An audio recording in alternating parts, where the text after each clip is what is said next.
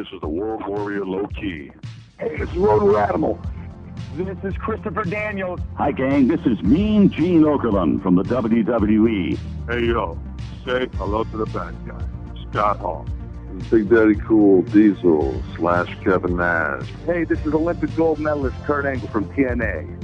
Hi, this is Booker T, the five-time WCW champion, and you're listening to S&M Radio Network. Standing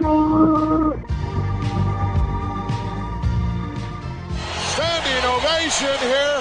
Let's go to our ring announcer. Welcome to the show that brings you all things nostalgia in the world of professional wrestling. It is now time to go beyond the bell.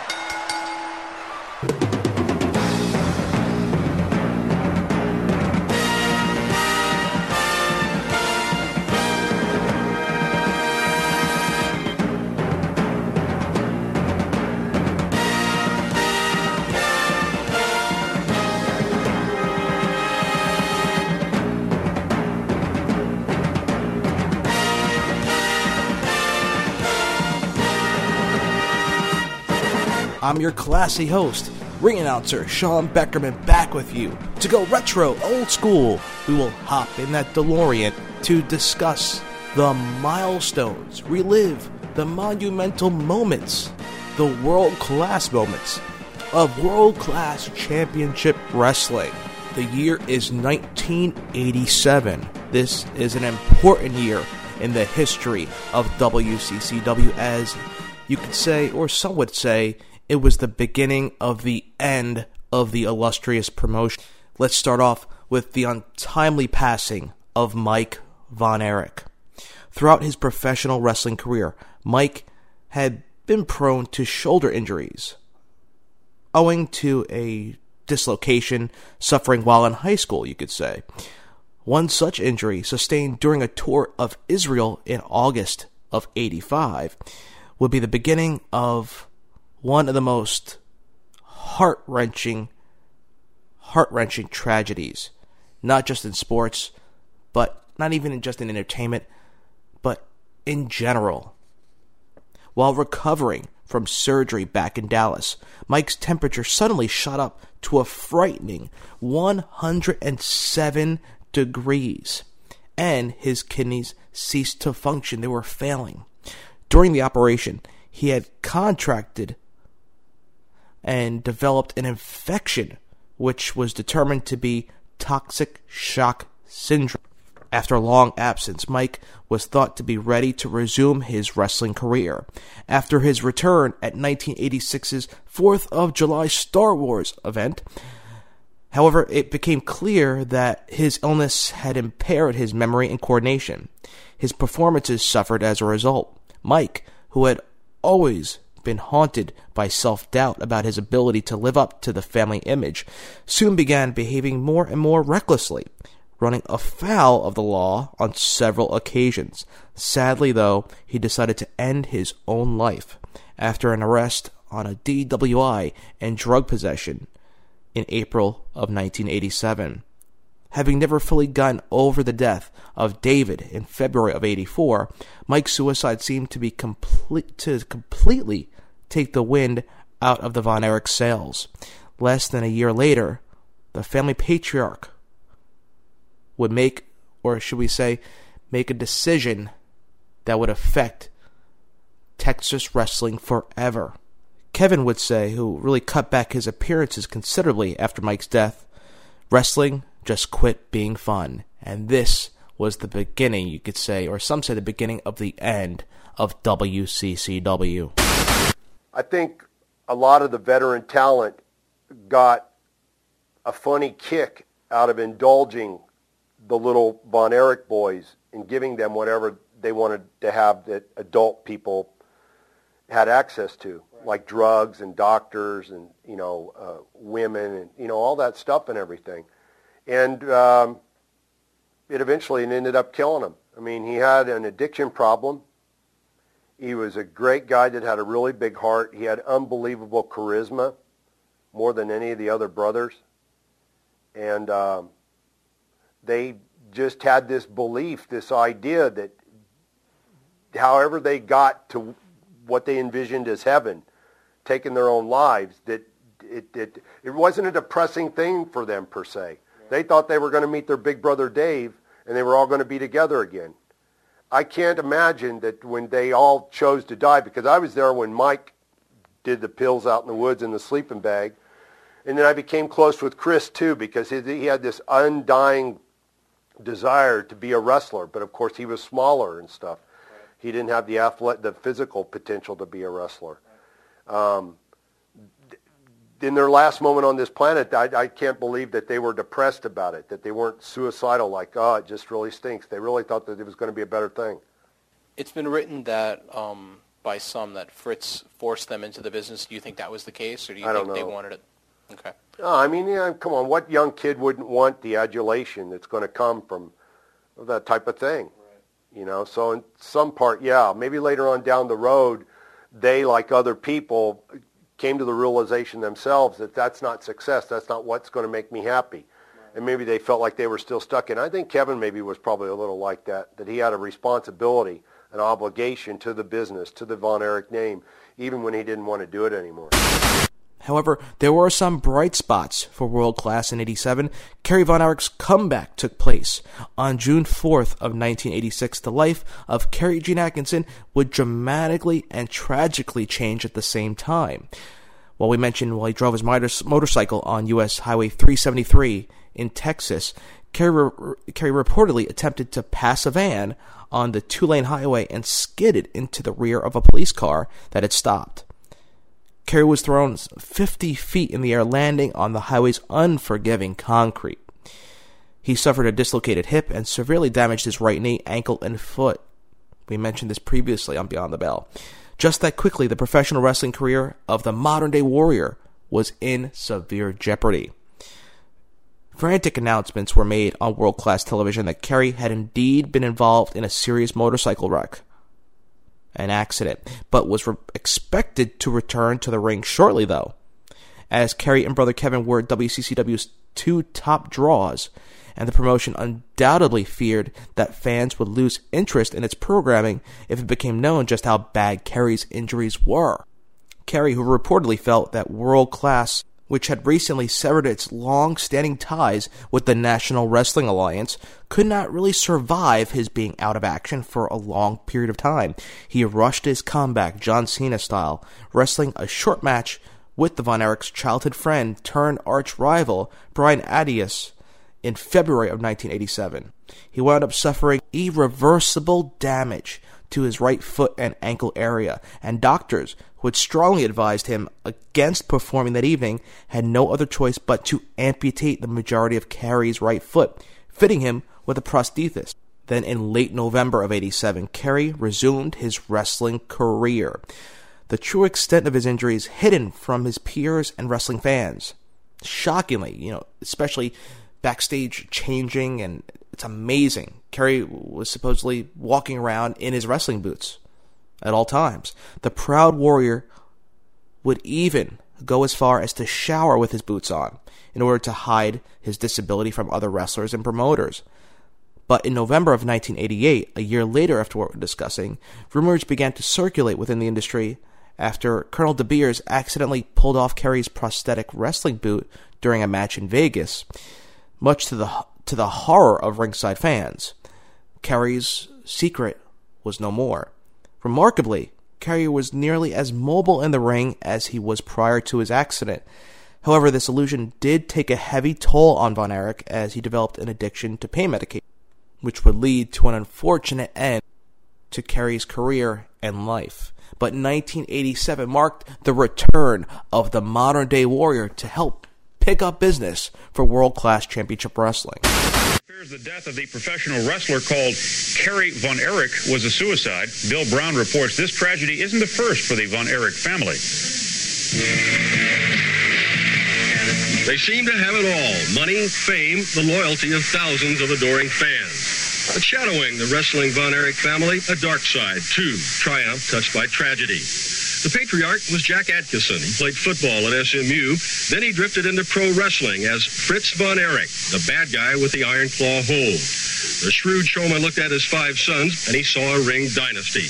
The boys were tall and strong, with all-American good looks. You had to be in Texas in the early 80s to see how they packed them in. Call it magic, charisma, whatever. It was money in the bank box office. A lot of people don't re- won't recognize it as a sport right now. There's nothing said, and there's nothing planned or choreographed. There is showmanship, but uh, wrestling is not fake. But with all the good times, the money rolling in, and the screaming fans, there was trouble. Way back, Jack Jr. died at seven, electrocuted. In 1984, 25-year-old David went on a wrestling tour of Japan. He suddenly died of an intestinal illness. Less than three years later, another brother, Mike, who was 23, got sick and was forced out of the ring. He killed himself with a drug overdose. Then, in the fall of 91, the youngest and smallest of the boys, 21-year-old Chris, walked into an East Texas field and shot himself. Now, Kerry is gone. That leaves only Kevin, the second oldest, and now the last of the Fighting Von Erich boys. It is easy, perhaps, to look at the famous and wish we were them. Sometimes we're reminded all of it comes at a terrible cost. Kerry Von Erich's father said his son had been battling a drug problem since a 1986 motorcycle accident. One of the bigger angles in 87 for WCCW was when Fritz exposed cousin Lance, cousin in quotations there, as a fraud on television.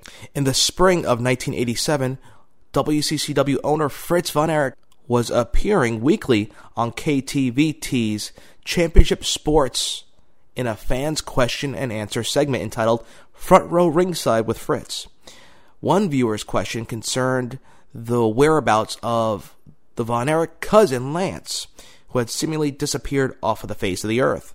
Fritz, his, his reply shocked the world of professional wrestling.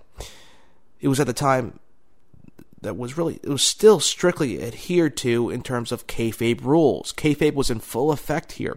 Fritz stated that Lance, who had been billed for the last year and a half as the son of Fritz's fictitious brother Waldo, was a coward who skipped town. He revealed that Lance was in fact Pacific Northwest wrestler Ricky Vaughn and was not a real member of the family. Reportedly, Lance's departure stemmed from a disagreement about jobbing to Nord the Barbarian, John Nord, the Berserker, which infuriated the no nonsense Fritz. After Lance's stint in world class abruptly came to an end, he went to Ken Mantell's short lived Texas promotion, Wild West Wrestling, WWW, yes, you heard it right, before .com.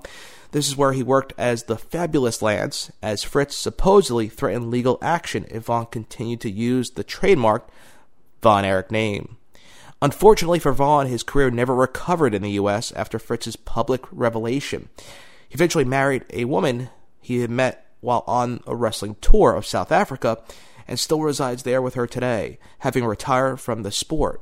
But at the time, it was a big event, a big newsworthy note in Texas and the wrestling community that Lance was a fraud and not a Von Erich.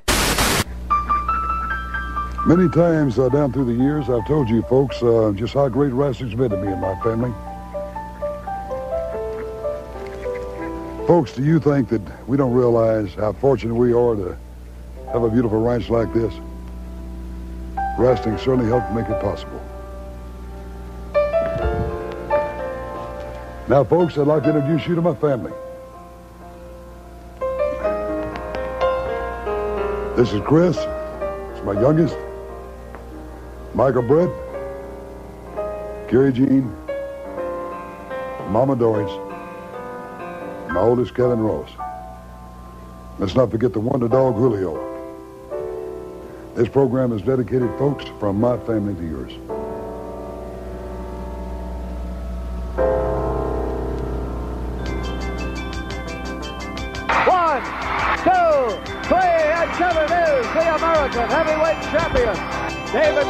Says, cover him, Dad, cover him. And Michael Von Erich wins his professional wrestling debut.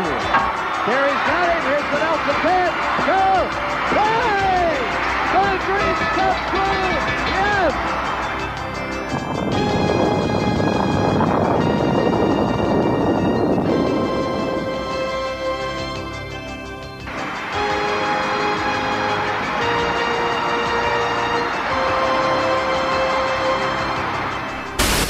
Another big event in 1987 for the Von Erich family was when Kevin passed out inside the squared circle during an eight man tag team bout on May 11th. Many fans attended a television taping at the Will Rogers Coliseum in Fort Worth. There is where they thought they were witnessing yet another Von Erich family tragedy when Kevin legitimately passed out in the ring. The near disaster occurred not quite a month after the passing of younger brother Mike, which ultimately left Kevin to take on the heavy burden of becoming the only active wrestling Von Erich brother since David died in 84, like we mentioned, and Kerry was out due to the motorcycle accident from the year prior in 86.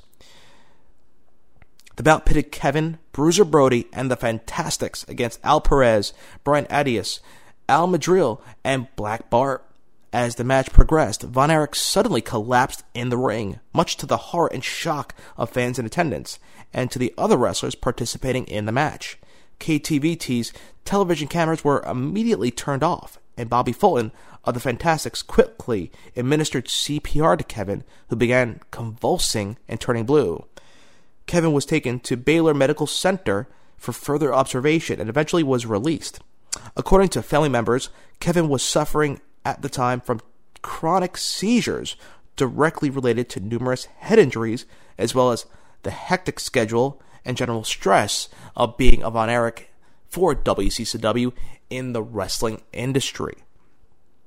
In an attempt to save face when World Class returned to Will Rogers the following week, it was explained that Von Erich, his then arch rival, Brian Adias, had caused Kevin's condition with a move he had recently mastered, the dreaded Oriental Spike, which was a thumb thrust to the neck. Kevin returned to the ring, and the heat was on. That's a little clue, fans, for later on our program. In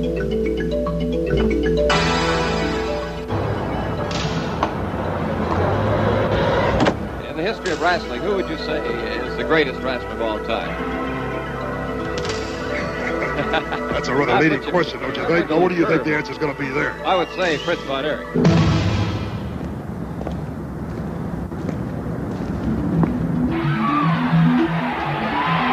Von Erich back for the Iron Claw.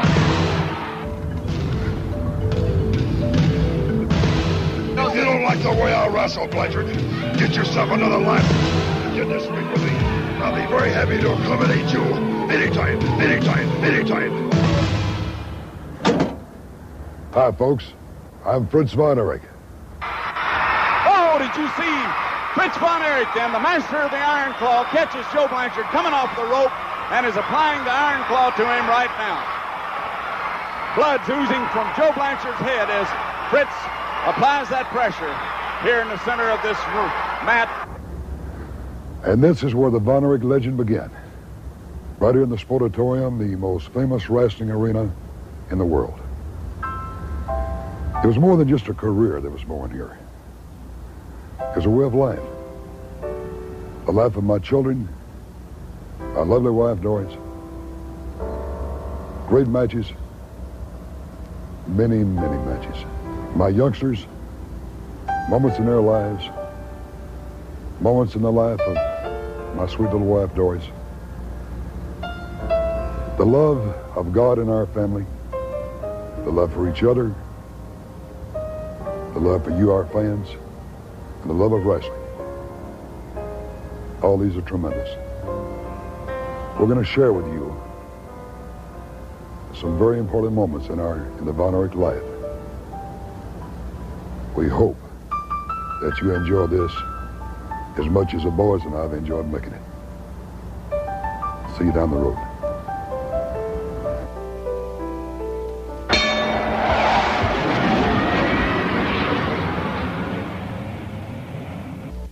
My dad was a, he was a great father.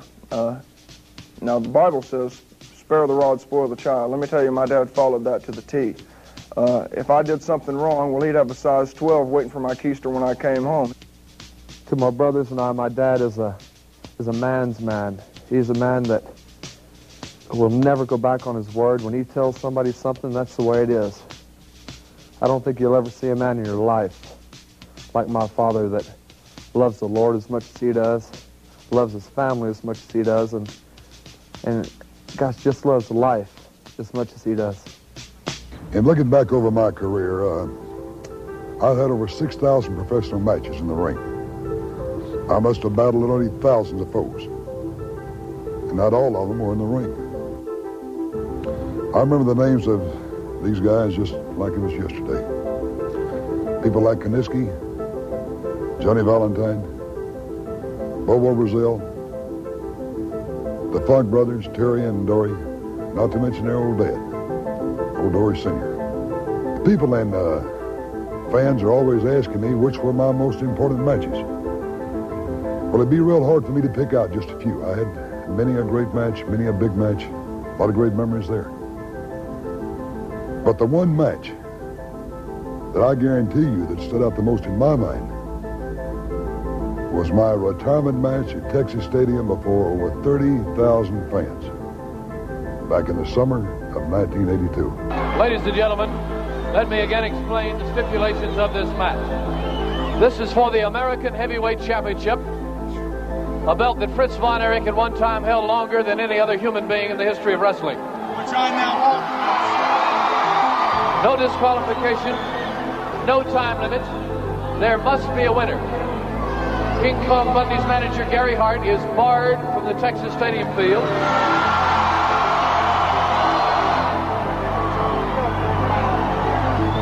And falls will be legal either in the ring or on the Dallas Cowboys football field. For the American Heavyweight Championship from Nome, Alaska, at 450 pounds, defending champion King Kong Bundy.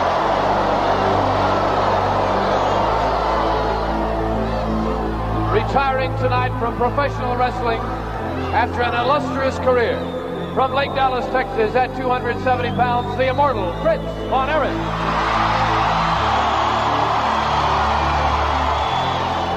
Ring the bell. Fritz Von Erich moving in. Bundy in trouble, not knowing where he is. He's on his back. He's in he's in bad shape right now. He goes Fritz for the pin. One. Two. Three. Fritz Von Erich wins the American Heavyweight Championship in the end zone at Texas Stadium.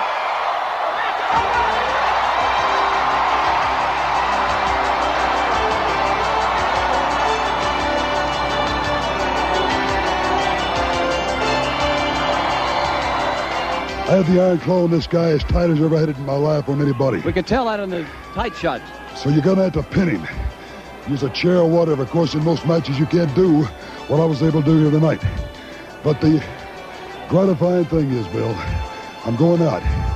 But I'm going out with a belt that's meant the most to me and my family all these years. And now you get a chance for this guy and the one behind you over here. And David, someday there'll be a National Wrestling Alliance champion. One right now. Come on here, boys. Here's another one. Ten times. Each of these boys There they are. and this one are gonna be world heavyweight champions. Well, we get five of them. I'm dedicating my life to it. Good. And we'll have five champions. Great, great. Ten times champ.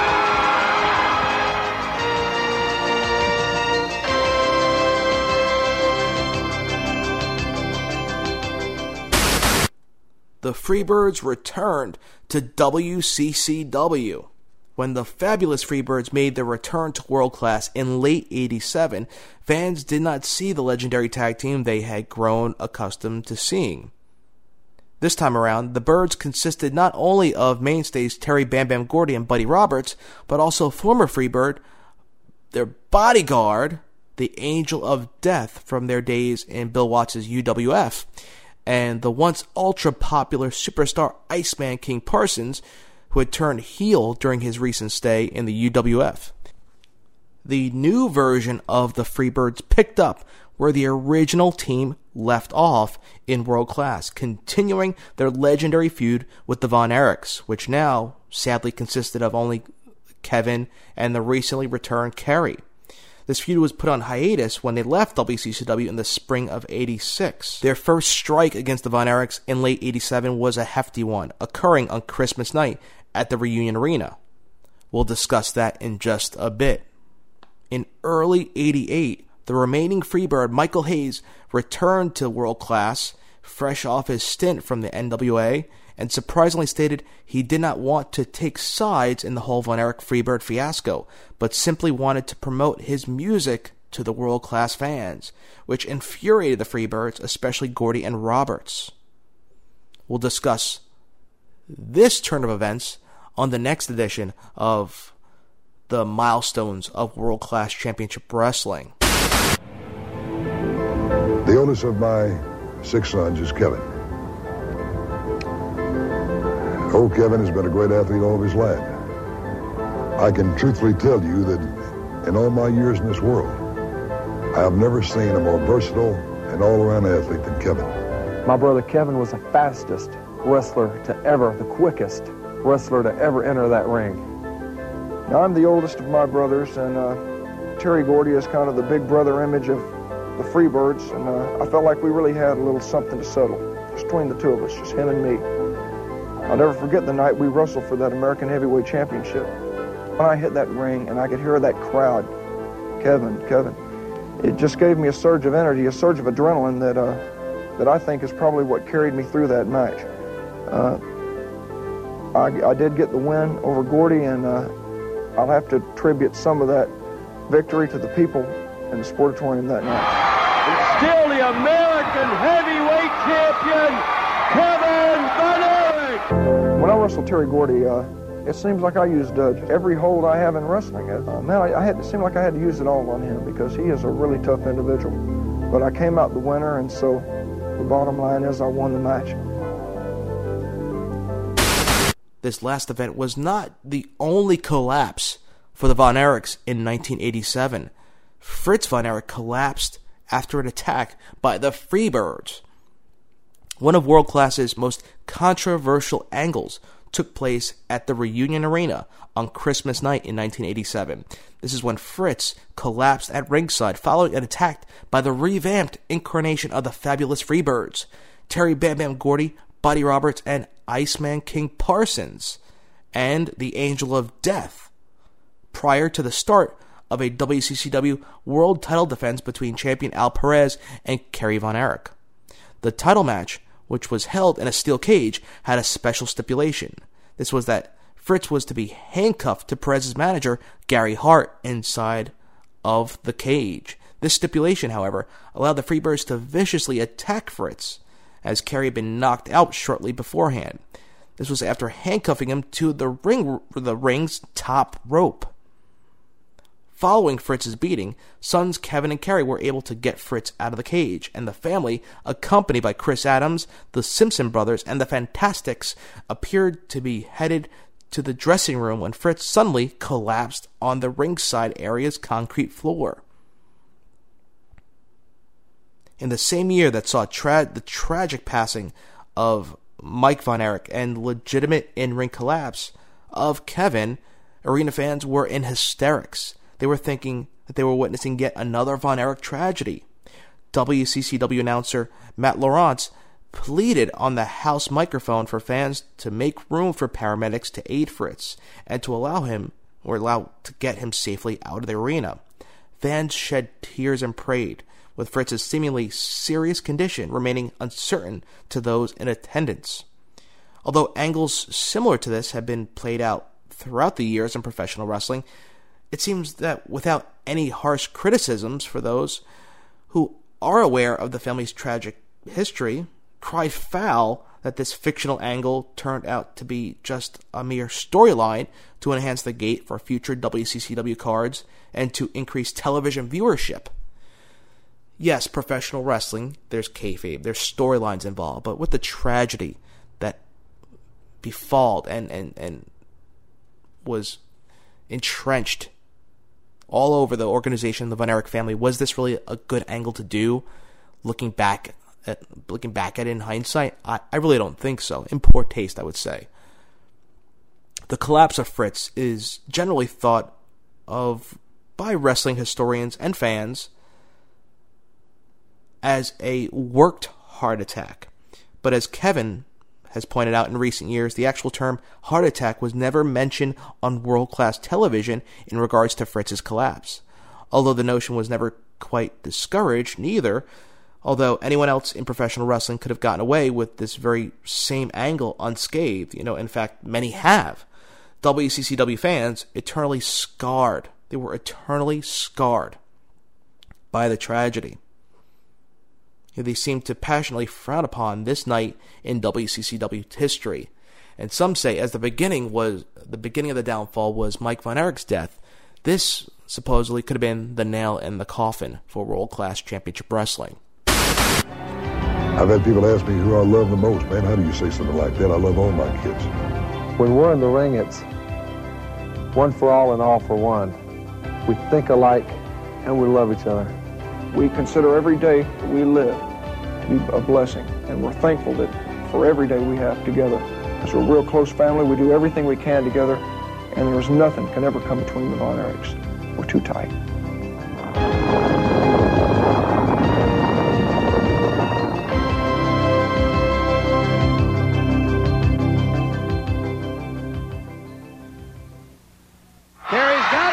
Nelson.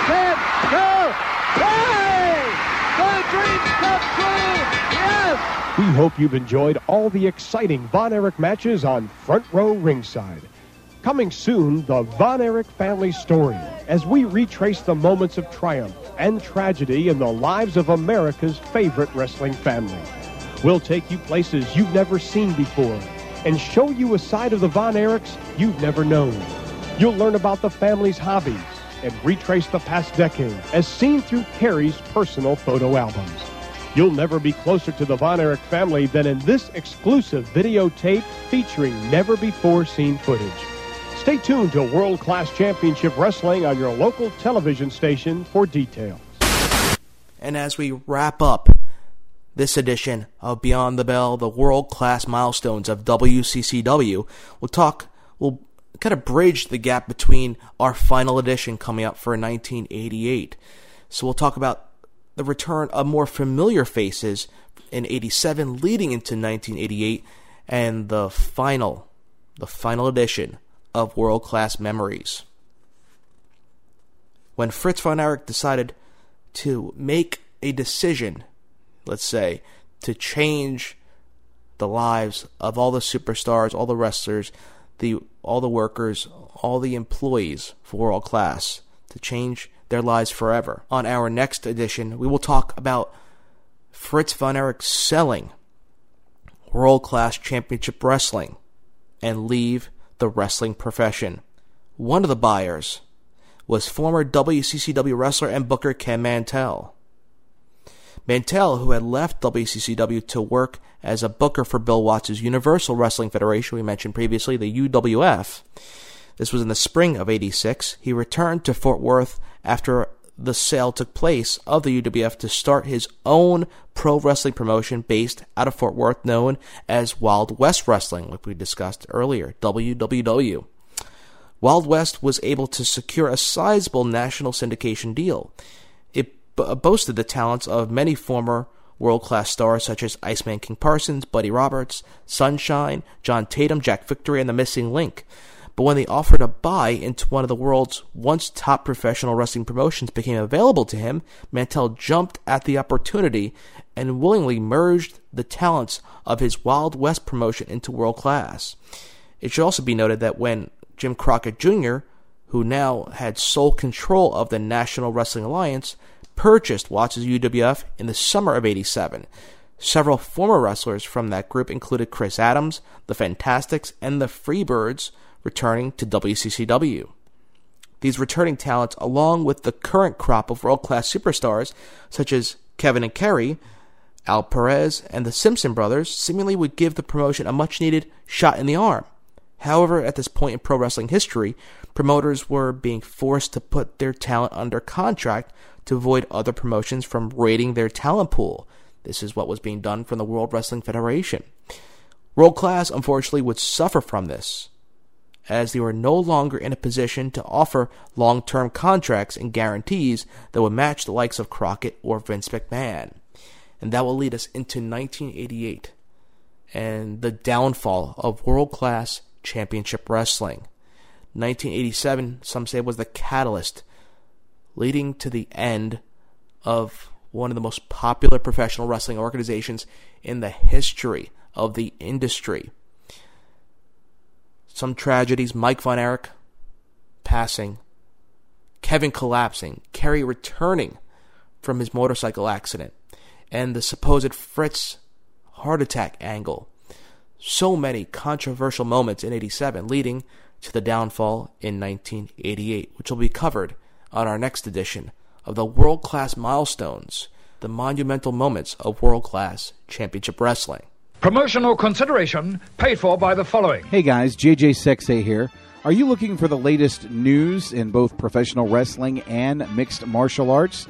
Well, check out www.wrestling-online.com. Sign up for one of the longest running newsletters in professional wrestling, over 16 years, and just like Wrestling News Live, it's absolutely free. Join over 27,000 other subscribers, wrestling-online.com. You will learn to pronounce my name properly. Wrestling dash online dot com.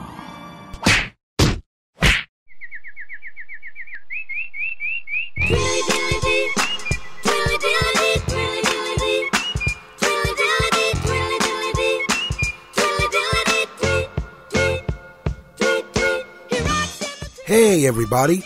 Have you ever wondered how you can be even more interactive with the SNS radio network? Well, just like the WWE, TNA, and everyone else on the planet, we're on Twitter. You can check out the entire network at SNS Radio Network. If you want to hit us up on Unplugged at SNS Unplugged, you can check out the whole indie show at TWIS underscore podcast, the Elite Force podcast at EF underscore podcast. You can check out my show at SNS Get in the Zone. And if you want to contact us individually, you can check out our personal Twitter accounts. I'm at Bronx Father. You can talk some wrestling with Mr. Money on the Mic, Jeff Jackson, at SNS underscore JJ Sexay1.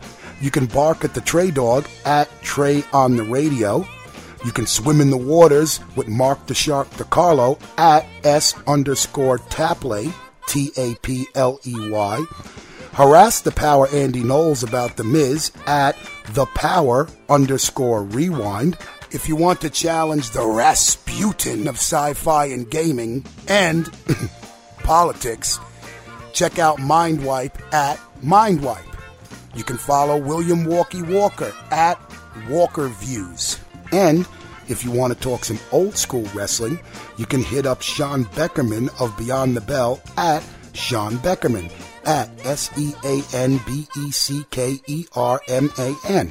So don't be shy. Check us out on Twitter and be interactive right here on the SNS Radio Network. Ugh!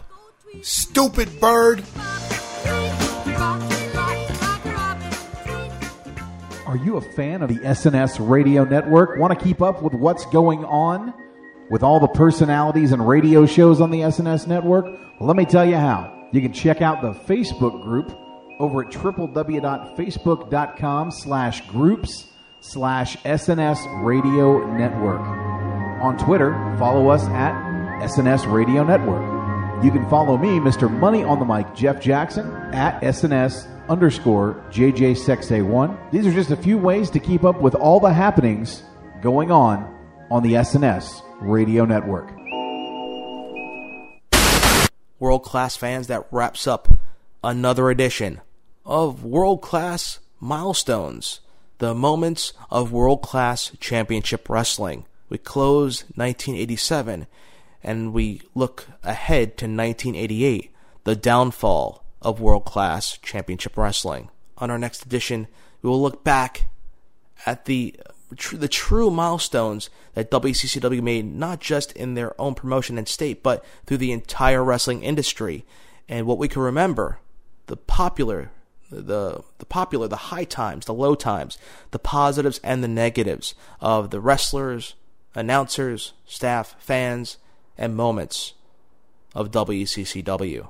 It's time to take it home with some old school music. A popular song during this era was The Heat Is On from the popular Beverly Hills Cop movie series, a part of the soundtrack by Glenn Frey, a popular song in the mid 80s, especially in 87.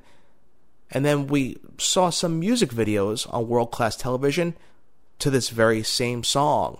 So we're going to wrap it up with The Heat Is On. As I mentioned previously, some of the angles that took place in WCCW put the heat on many of the wrestlers and Von Erichs themselves. So until next week, fans, when we rewind and relive all things classic and old school in sports entertainment, this is your personal ring announcer, Sean Beckerman, signing off. Until next week, stay retro, my friends.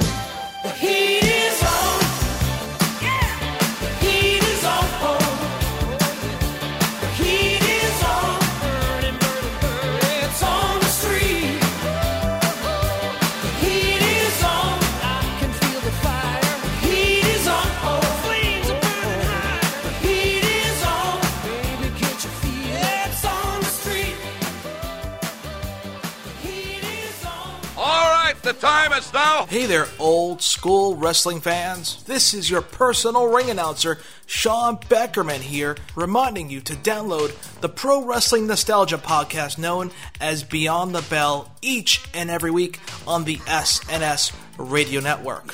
You know that I'm the cream of the crop. From WCW, ECW, WCCW, the cream of the crop, back to the NWA, AWA, World Wrestling Federation, to now WWE, we cover it all. Famous Feuds, our 101 series, The Horseman Files, old school music, greatest managers, tag teams, promos, you name it. Beyond the Bell covers it. Get stealing, woo, wheeling, dealing, limousine riding, jet flying, son of a gun. So tune in each and every week on the SNS Radio Network and go old school with Beyond the Bell. What you gonna do when the largest arms in the world in Hulkamania destroys you?